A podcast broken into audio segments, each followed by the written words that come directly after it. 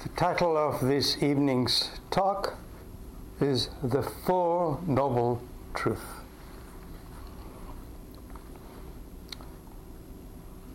The Four Noble Truths is indeed the, the most fundamental teaching of the Buddha.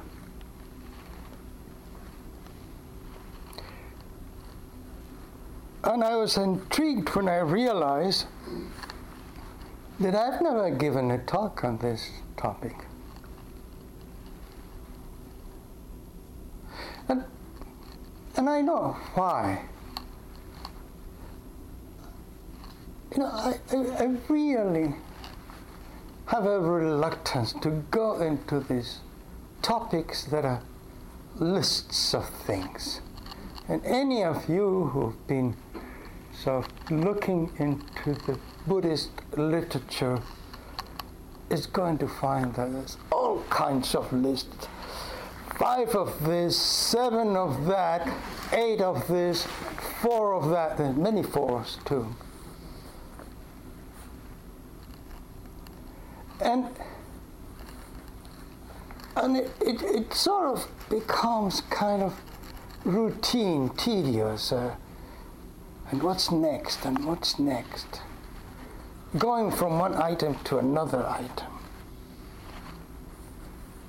Uh, this in no way is a criticism of the Buddha's teaching, but uh, of uh, how it's one, one tends to take it, you know, particularly if one has been um, involved with regular teaching, which can get so tedious and of uh, dull. Now, the Buddha had very good reasons for these lists. The main one being that in his times the teachings were not written down, not even by hand, they were memorized. And yes, it does help to have a list to be able to memorize the topic. Go from this item to that item to that item.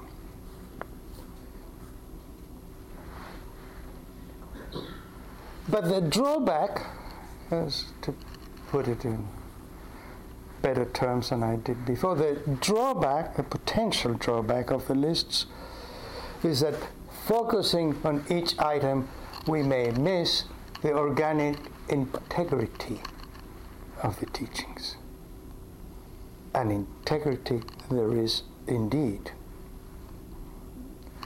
So today, well, going down the list of the Four Noble Truths, and, and within the Four Noble Truths is a, an even longer list, the Noble Eightfold Path. Well, going down these lists, what I'm going to do is to try to convey the integrity of the teaching in other words, not just look at the threads of the fabric, but of a fabric at the fabric itself.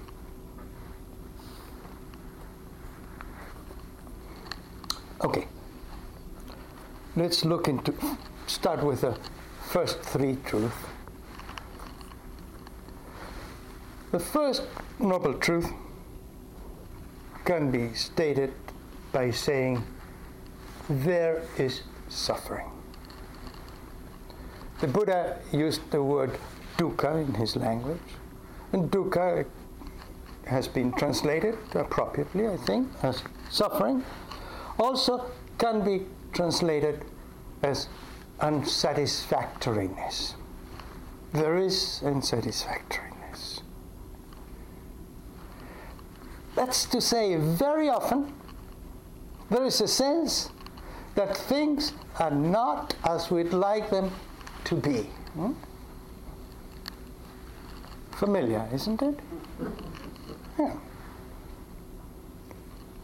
And, and this is interesting, to put it this way, because it implies two things. One, there's a problem with the things, but two, there's a problem with our wishes about the things.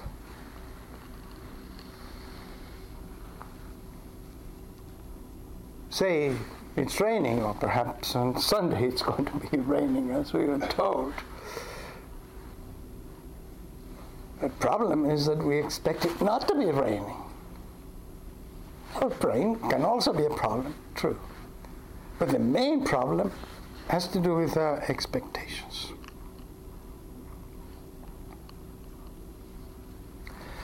The second truth, this is the first truth then. Things are not often enough as we'd like them to be. The second truth takes off from, from our wishes about them and says the origin of the unsatisfactoriness is precisely this wanting things to be in a certain way, this craving for this or that. And, and when we get it, the clinging to this or that, that we got the way we wanted it. Implied in this, the flip side of that is the pushing away of that which we don't want. We bring to us which we want, we push away that which we don't want. And implicit in this too is the wanter. If you want something, there has to be someone to do the wanting. If you cling to something, there has to be somebody to do the clinger, the clinging, namely the clinger.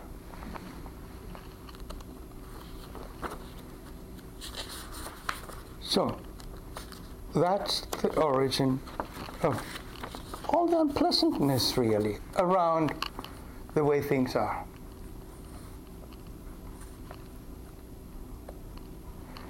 The third noble truth follows really automatically from the second. It says the end of suffering is the end of clinging the end of craving, the end of wanting things to be in a certain way. Which also implies is the end of the clinger, of the wanter, the end of the I that gets there between us and, and life.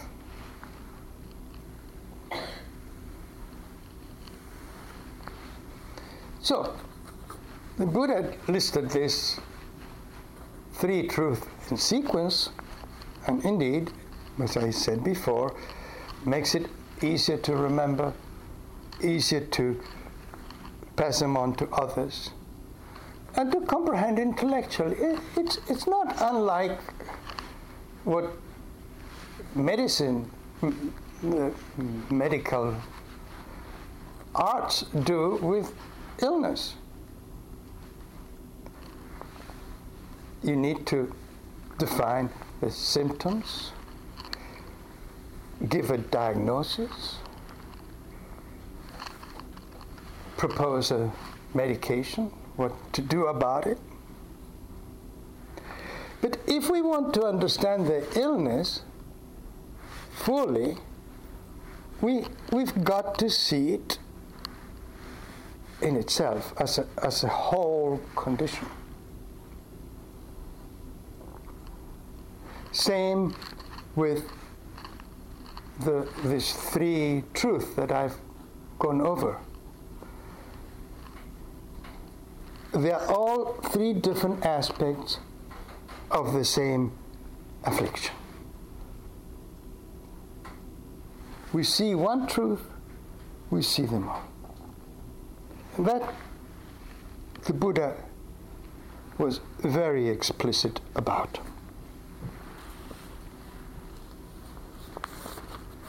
Here's what he says. He addresses his what's called bhikkhus, the monks. He says, bhikkhus, one who sees suffering also sees the origin of suffering, also sees the cessation of suffering, also sees the way leading to the cessation of suffering. See them? See one? See them all. Here he's listing the fourth truth as well, which is the way leading to the cessation of suffering. This fourth truth is also known under the name of the Noble Eightfold Path. There are eight folds, or if you wish, eight lanes on this path, eight aspects of this path to come to the end of suffering. To free ourselves from this clinging and craving or pushing away and never being satisfied.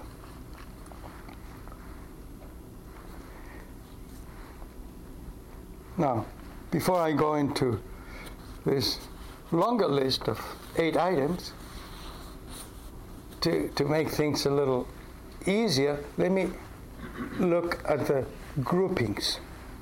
There's three sets among the eight items. The first set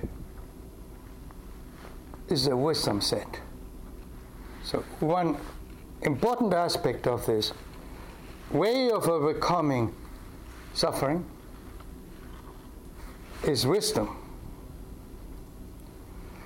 The second aspect is morality, and the third aspect is practice. Now, within these groups, let me just list at least the various aspects. The wisdom set comprises or covers both right understanding and right intention. Wisdom is composed then of understanding and intention. The morality set comprises right speech, right action, and right livelihood. I'll go into this in a little more detail in a moment. And the third set, the practice group, comprises right effort, right concentration, and right mindfulness.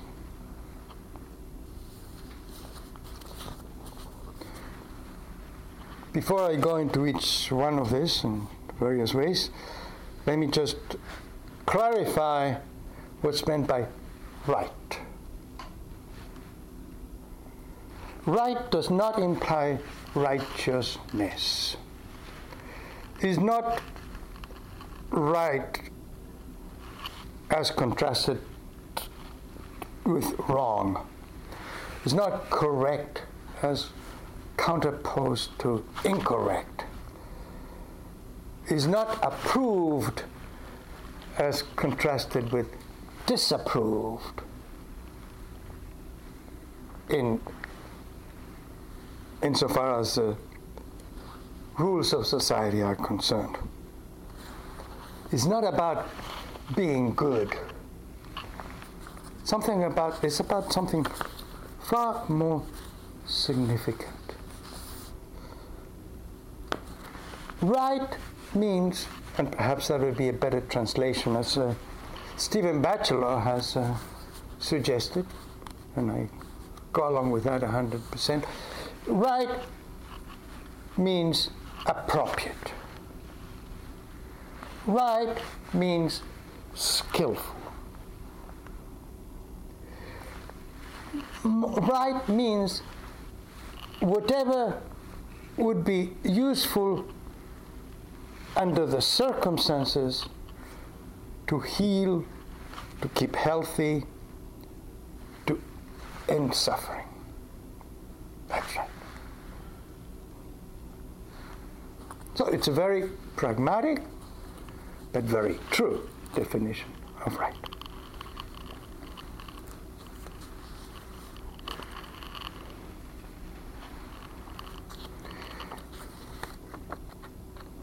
Now, here's my quandary. How, how to go into all these eight things and, and make sense, you know. Mm-hmm. What I'm going to do is to make sense by showing the interaction of these various, these eight aspects of the path. Let me start with the wisdom group, which includes right understanding and right intention.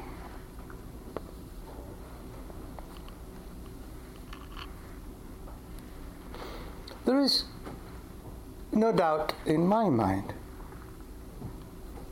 that intentions color our understanding.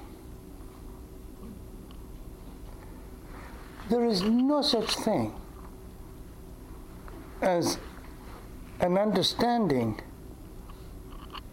that is impervious to intention.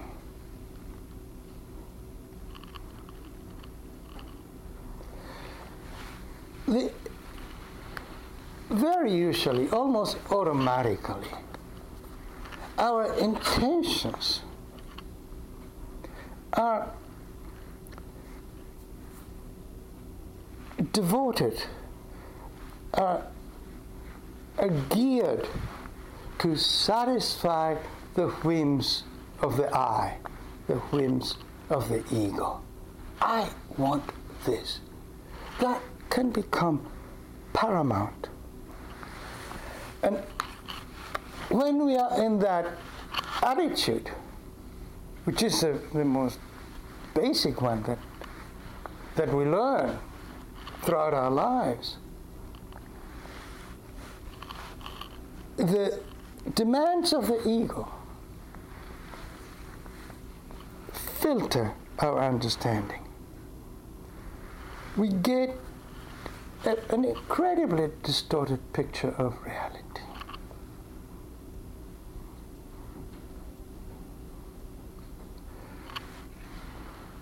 Say I have a fact, fight with Raquel, which, which happens, you know, a fight with Raquel. I mean, it's obvious that she is wrong. It may, may take me a little while to find out why she's wrong and I'm right, but it's pretty obvious. At least speaking from this, uh, you know, high place.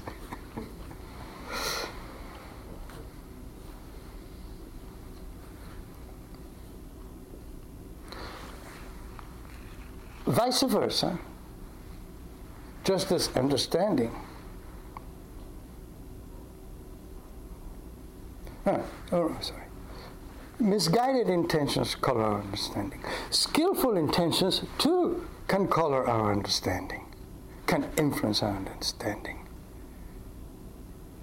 Say, I have a fight with Raquel. If, if my intention is peace, then the understanding is to find out what hurt her and to go beyond that. It happens. True.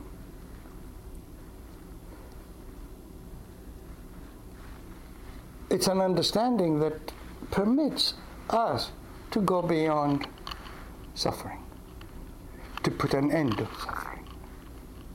Not just the postponement of suffering, as it's often do, but really come and fil- and, and see things as they are without filtering that which is inconvenient, particularly which the I finds inconvenient. At a different level, the, the Buddha has made quite clear his determination that indeed intentions do affect his understanding of the teachings.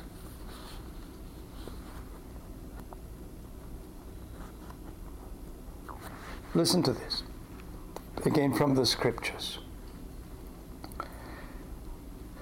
He says, The things I have directly known but have not taught you are numerous, while the things I have taught you are few. And why? Have I not taught this many things? Because they are unbeneficial, irrelevant to the fundamentals of the holy life, and do not lead to dispassion, to cessation, to peace, to direct knowledge, to enlightenment.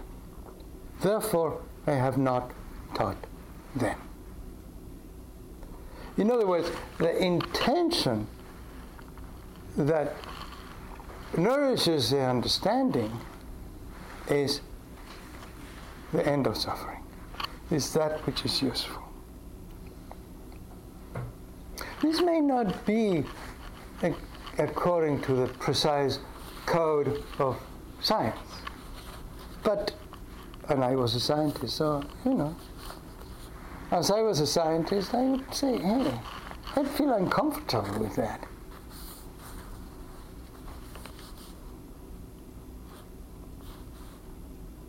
I know better now. And what bhikkhus, bhikkhus as monks, huh, have I taught? I have taught this is suffering. I have taught this is the origin of suffering.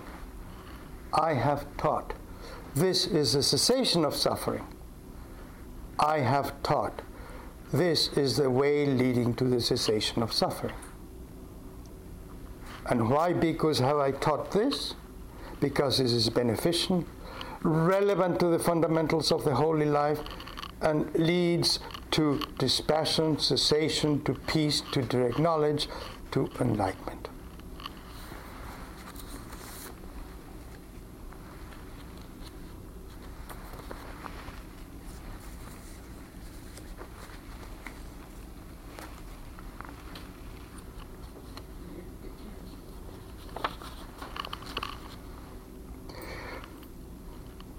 Just as intention colors understanding, understanding indeed colors intentions too. I was uh, aiming at that just a moment ago in exploring the role of the I, of the ego, in shaping our intention.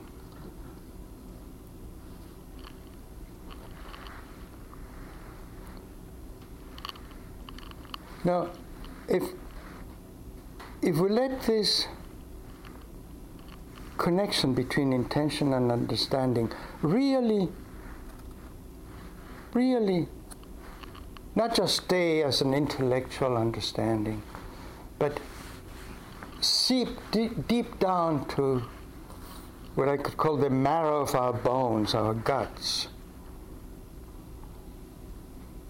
then we come to realize that the I offers us a pretty raw deal that has nothing to do with happiness. It's just a mirage of happiness. It, it ends up creating more suffering than anything else. And, and when this understanding really goes deep down in the, in the lower substrata of our mind and body, then, then our intentions get, get washed, get cleaned, get pure. It's like a a miracle detergent, as they call it nowadays, miracle wash detergent of our intentions.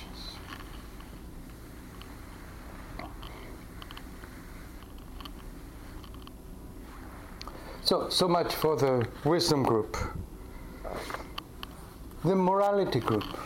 Morality group has right speech, that is appropriate speech, right action, appropriate action, right livelihood, or appropriate livelihood. Um, really live, right livelihood, in, in my mind, can very well be part of right action. For some reason, historic reasons, the Buddha made it into a different uh, uh, item in the, his list, but uh, it's part of action. It means, you know, the way of making a living should be appropriate, should not contradict our principles.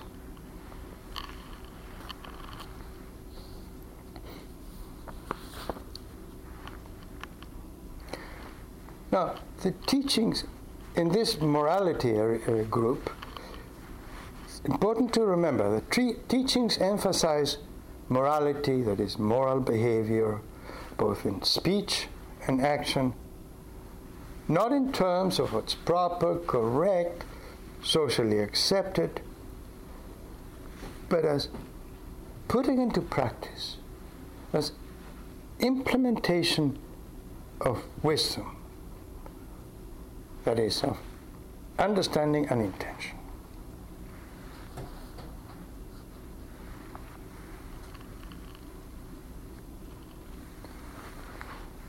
An example. Consider student who is given an assignment to write an essay in school, high school, college, wherever, and um, he or she decides to do it, do it the easy way and goes to the internet and pilfers uh, some kind of essay. There's plenty of materials floating around there, hard to detect. Of course, he'd be breaking the code of conduct in the school that he's studying and so on, but maybe he can get away with that, he or she. But that's not the more important part. The more important part of doing that is that in pilfering this uh, essay, he's undermining his own moral integrity.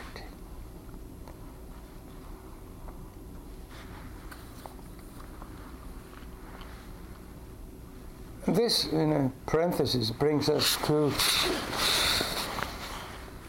what I call the five precepts that uh, those of you who come to retreats are probably used to hear about them. In retreats like this, uh, residential retreats, we try to remind all of you and ourselves to try to keep up with the so called five precepts, which are no killing, meaning particularly, primarily, of course, no killing of insect bugs or whatever,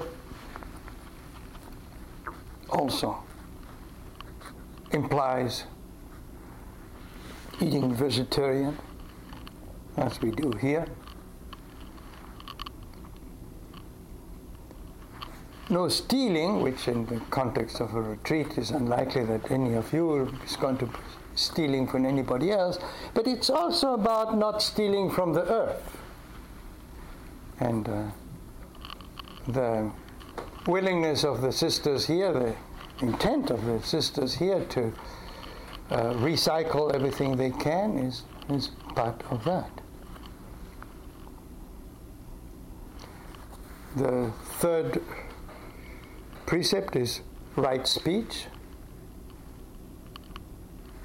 in general and in particular in a retreat like this, as uh, I mentioned at the beginning, is keeping the silence, keeping the noble silence, except in the circumstances we are invited to speak. Nothing wrong with speech itself, simply we need to create space of quietude within ourselves. The fourth is no sexual misconduct in the general sense, and in the context of a retreat like this, no sexual activity. And, that's, again, it's not a, saying anything wrong with sexual activity. Like there's nothing wrong with speech, simply that we create a space of silence of that activity during the weekend. And finally, no intoxicants. Obvious reasons. No alcohol, no drugs uh, that uh, drug your mind. And as I was saying, these precepts are surely conducive to creating a good atmosphere for practice for everybody else.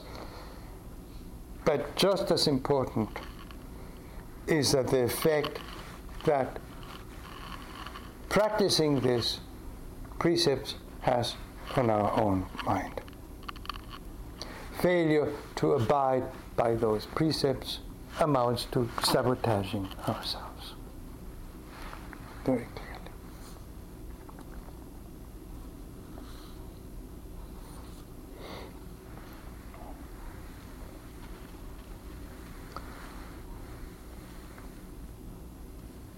Right behavior then makes it possible for our mind to disentangle from the tangle in which misbehavior gets us. Like the student I mentioned who pilfers uh, his uh, assignment from the internet. The tangle that he gets into is very significant. He may try to ignore it, but it's very significant. How can anybody who goes into that behavior remain whole in his or her mind and, and exercise wisdom. You, you, you lose it. How do I know? Well, I haven't done that with the internet, but I've done similar things. Very small things, perhaps, but I've done similar things. Didn't do it through the internet because uh, I was too old by then.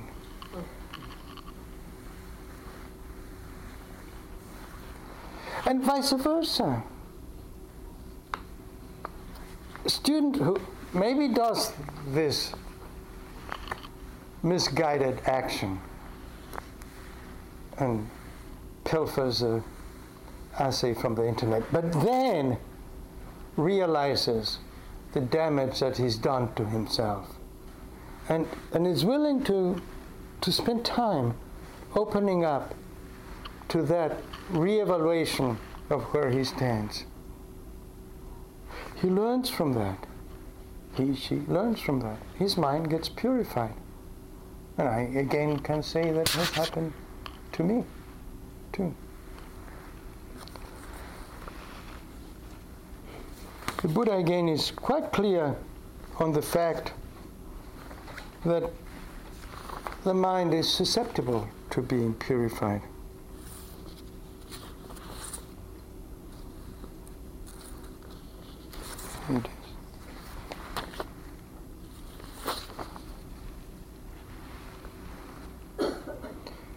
And how is one made pure?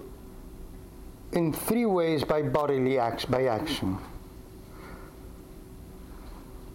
There is a case where a certain person abandoning the taking of life, abstaining from taking life, he dwells with his rod laid down, his knife laid down, scrupulous, merciful, compassionate for the wel- welfare of all living beings.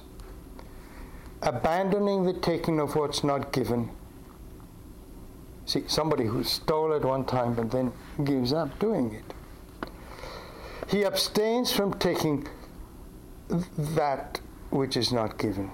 He does not take, in the manner of a thief, things in a village or a wilderness that belongs to other that belong to others and have not been given by them. Abandoning sexual misconduct, he abstain, abstains from sexual misconduct. This is how one is made pure by bodily action. And he says very similar things about being made pure by appropriate speech.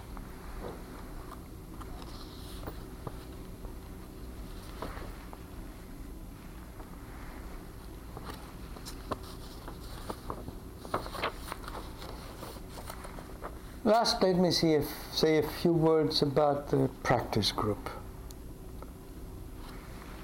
The practice group has to do with meditation practice. It includes right effort, right concentration, right mindfulness. For monastics, the practice is primarily very formal.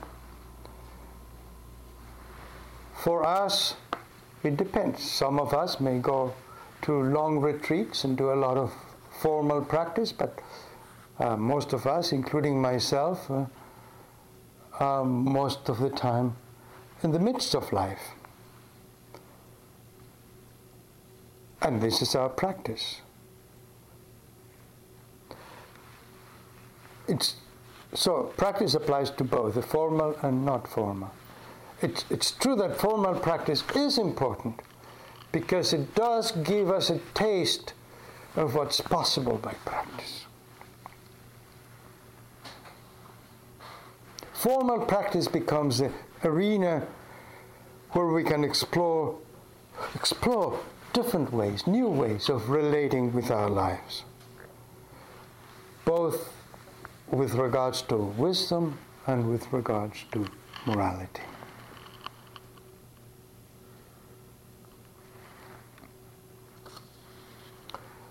Say we focus on the breath, which most of us do. Make that a primary focus of attention. Then there's a number of possibilities that we need to so become acquainted with. Do we let this sense of I that sometimes emerges hijack our practice? Do we become judgmental of ourselves? I'm no good meditator, whatever. Of others, why is she making all that noise? Of our breath, I don't like this breath. Or do we open up to things as they are? For, for all this and, and many others explorations, the three aspects of practice are very important. It's effort, concentration, and mindfulness. And in a way, you can see them sequential. In order to start the practice, most of us have to put in some effort. Even the effort of coming here to the retreat and then the effort of uh, sitting sometimes comfortably, sometimes not so comfortably. But more importantly, is the effort to focus the mind, say, on the breath. Keep the mind focused on the breath or whatever. That requires some effort. And, and we do that generally Try to make the focus very narrow, very specific. So the first step is effort, the second, the concentration of the focus. Once we've got the mind concentrated, cohesive, willing and able to focus, then we open the focus we get a wider focus, so other things can come into the field of attention. And that's where we become mindful of all the things that do come into the field of attention.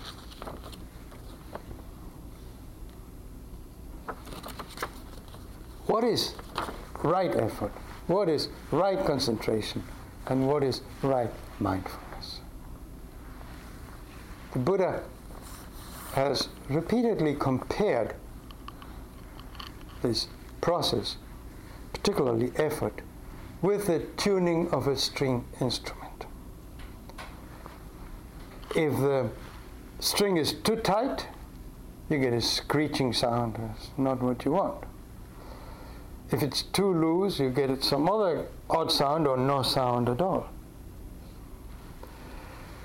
The tension has to be right, appropriate. And here again, the interaction between these three aspects of the practice is what allows us to tune the instrument. Effort is attention, but we listen in not just to the concentration, but to the ability to open up to mindfulness. And when we get that, we know that the tension in the string is the right note. The tension in the string gives us the right note. The tension in the effort gives us the right mindfulness. Mindfulness.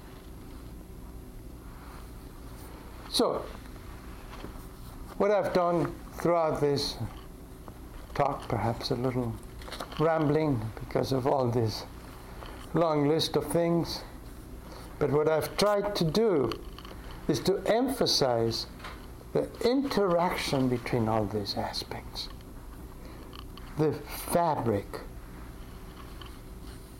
of the practice. I would say, just to bring up useful metaphor, learning to open up to the interplay of all these eight factors of the and the other three truths is a little bit like learning to walk or even to dance. You know, take a toddler that just begins to attempt to take the first step or two. He, he, she may focus very much on this particular movement, this particular stroke, this particular step. One thing at a time. But when the thing gets going, really, all the movements of each part of our body become integrated. And it's that integrated that makes it work. And just like dancing, too, more complicated. But I remember when, uh, as a youngster, teenager, whatever, I began to try to learn to dance. Uh, the tango, of course. It's in Argentina. and, and I was so intent on taking each step perfectly, you know, impeccably. And of course, I, I lost it. it. It took me a long time to relax and flow with the dance. Even if we may not be meticulously correct in each step, we have to join the flow. And the same, indeed, is what happens with the implementation of the Four Noble Truths, including the, the fourth, namely the Noble Eightfold Path. If we let the ego take over, as it did when I was trying to dance perfectly, you know, take over and, and insist that each step or each action be impeccable, perfect, that my meditation be better than anybody else in this room, and so on, whatever. Or at least better than my meditation yesterday.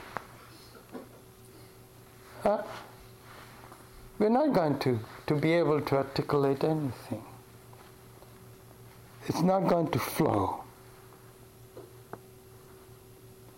We need to trust in our ability to join in the dance of life, of inner life, of course. And, and drop any misgivings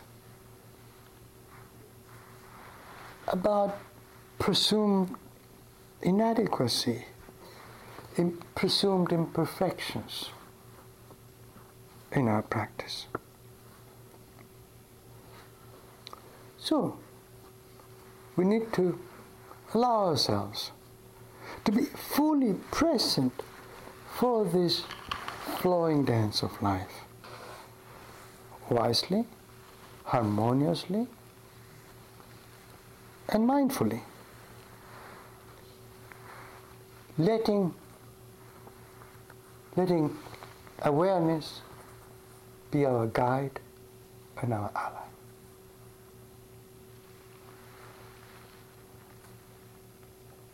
Let's sit for a few moments in silence. Thank you for listening. To learn how you can support the teachers and Dharma Seed, please visit dharma dharmaseed.org slash donate.